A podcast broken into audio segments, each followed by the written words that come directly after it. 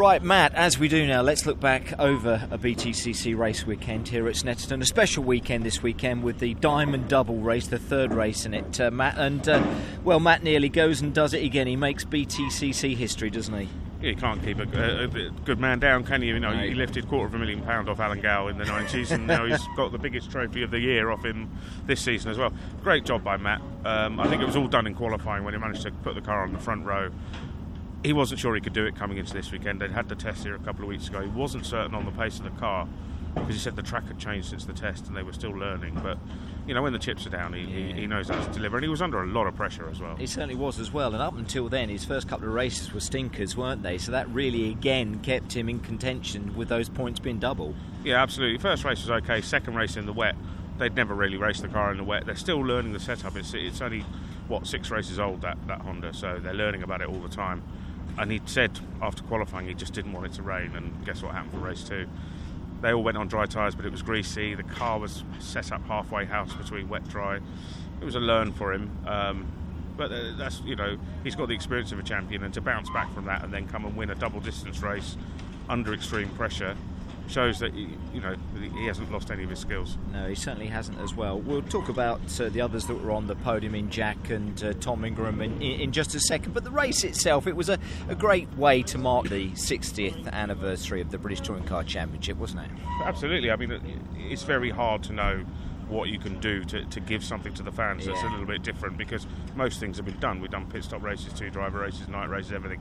Well, this is just something fresh for this year. So, yeah. And, you know, it's interesting how the drivers had a different tactical approach to it. Do you go slow at the beginning, fast at the end? It caused so many different ways of thinking and strategies and plans that it, you know, it really intrigued everybody. Yeah, and the weather played its part as well, it which it does in this racing, doesn't it? It certainly did. That got bit uh, of rain. Yeah, it uh, it always really really helps. Yeah, looking at the drivers again, like I say, Tom Ingram was uh, on the podium as well for that third race, and uh, despite his first race this weekend, he you know he pulled himself very much back together, didn't he? With an incredible race in race two, and obviously that podium in race three, and he leaves the you know the meeting top of the championship. Yeah, Tom's um, he, he had an uh, alternator failure in race one yeah. when he, and you know he was running in a decent fifth.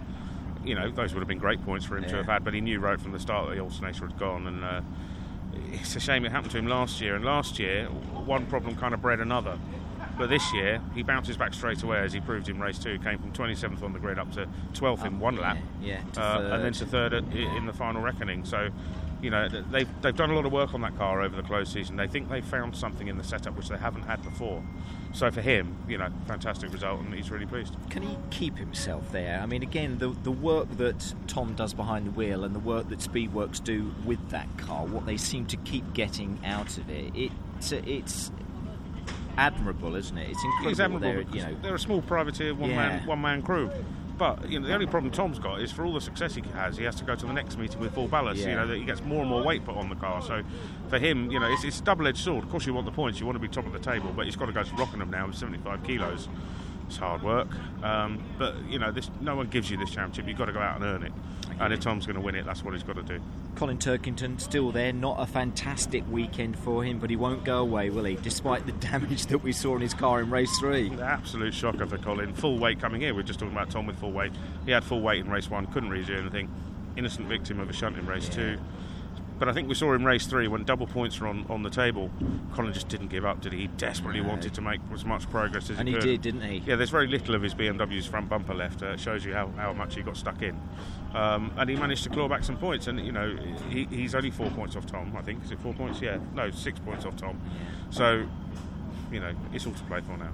Jack Goff will be delighted with his weekend, won't he, as well? Incredible qualifying on Saturday and the way that he performed in obviously races one and three uh, this weekend. He's really back in the championship hunt, isn't he?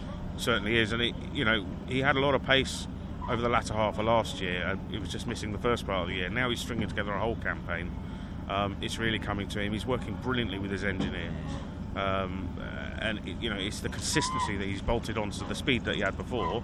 And now look at him; he's, he's right in the mix of the title hunt. He was untouchable in terms of lap pace that he was able to do in qualifying, and how peerless he was in race one. But for a minor slip in race three, he could have had two two victories today, which could have you know which would have been amazing for him. Um, he's, he's one you've got to watch yeah, out for. he's got real confidence, I think, now, hasn't he, Totally, as well? Josh Cook also there as well. Sometimes he goes under the radar, but Josh, he's still pecking away and he's performing well, it would seem, constantly and consistently over weekends, isn't he? we, we were discussing in the media room who's the most improved driver this year, and I so I didn't say it was Josh because I always thought he was good, but he's never really shown it on a consistent basis, and he has here. Um, the, the Power Maxed car did really, really well. He was so so close to winning race two. He was really catching up with Ash Sutton. Just fell a lap short, I suppose, and he, he would have been there. But um, for him, he's, he, he always says, you know, it doesn't matter. I'm thinking about the long game. I'm thinking about the long game. It's not about do or die glory moves. It's about keeping the points. And it's, it's, uh, it's interesting to see a lot of the top guys are, are thinking points this year, whereas necessarily in the past they haven't done this all about the race wins. Yeah. This year they're all thinking about we've got to keep the tally ticking over, and Josh is that, that's kept Josh right in the heart of it. A couple of other drivers, and sorry if we don't mention all of them because it's impossible to do, but I wanted to pick out uh, Andrew Jordan. Andrew Jordan is still there. He was your tip to take this championship at the start of the year. Looked like he might fall a little bit, but he still keeps picking up points. And I'd have thought that he's happy enough as he leaves the championship this weekend. Or do you think he'd like to be a little bit further up the, the table? No driver's happy if they're not winning races. No. But, right, and it's you know the He's got to conditions. have that race win yet, hasn't he, as well? Yeah, that's true. But the conditions we've had this weekend, it's been mixed. Drizzly, Yeah. and the BMWs don't like it. They like it either full wet or full dry. When it's mixed and it's tippy toey, it's really hard for them uh, to get a proper balance on the car because rear wheel drive car, you know, you get snap oversteer when it's get caught out on the greasy track. So it's been tricky for them. We, we saw Colin struggle, Andrew struggled as well, but made the best of what he had, and that's what's kept him in the title hunt. So I'm not writing him out out of the picture yet. Yeah, no. Last person I wanted to speak about was Bobby Thompson. Picked up his Yeah. first BTCC points this weekend. It was Bobby. great because I went down and had a chat with him at the beginning of the weekend. Said he's got a new engineer on board, and what a difference that to has made. Like I say, a couple of points in race two, got double points in the the diamond double, and I think he's gone away from absolutely delighted. But what I'm saying is, Matt, what a difference a bit of a change in engineers can make, and the confidence in the driver as well. Oh, Bobby's never lacked confidence. He's always telling me, oh, "I'm going to you wait for me next time. I'm going to be there." It's I great to see, isn't yeah, it? no, he's a, he's a wonderful lad, and I, I think the the change in the background, like you say, have helped him.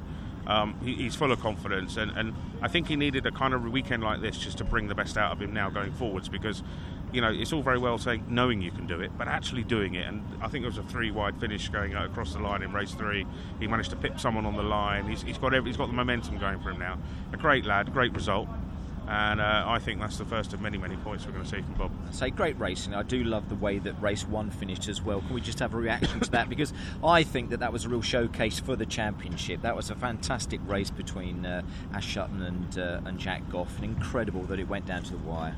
Yeah, I mean, I'm, I'm delighted that Jack won it, but I'm also slightly sad that Ash's move around the outside of Coram went unrewarded because when he actually got ahead of Jack at the, Yeah. the penultimate turn, I've never seen anybody do that, No. particularly with the. But he the does it around the outside, doesn't he? It would seem just an one of his manoeuvres, isn't amazing, an amazing move. I was, Yeah. I was, I applauded it. By the time he got to the end of it, I was, I was standing up and applauding. Really, really good, and, and a sensational finish. And Yeah. you know, this championship is 60 years old, but it doesn't show any signs of age when it still delivers Yeah. racing like we've seen today. If anyone can catch up on ITV, uh, ITV Four player, then please Yeah, watch that's that. one 'cause of the moves of the decade, Yeah, honestly, and it it was really a, a great, great race and an open championship as we move on to Rockingham. It is very close, isn't it? Well, I think it is about what 30 odd points between the top eight, top five. It's uh, yeah, it is very close. I think yeah, 30 points between well, the top. 39 between top. Top top eight, I think it is, isn't it? Down good to Tom you're good at maths, yeah, aren't you? We're there we go. the top. 39 points, and that's So- nothing really in this championship. So who do you think's going to win it then? Well, Mike? I don't know. I think it's really, really tough. I think Colin again is going to go very, very close. I would like to see Tom take it because I think him and you know, as an independent and the team, the work that they do. But I don't know. I'm not going to make that prediction because I don't, I don't want to be in anyone bad's books at, at all. But like I say, it is so unpredictable, and again, it, you know, there's so much to look forward to for the rest of the season, isn't there? Join us at Rockingham. That's all yeah, I'd say. join us at Rockingham. Matt, you're a top man. Thank you. Thanks, mate.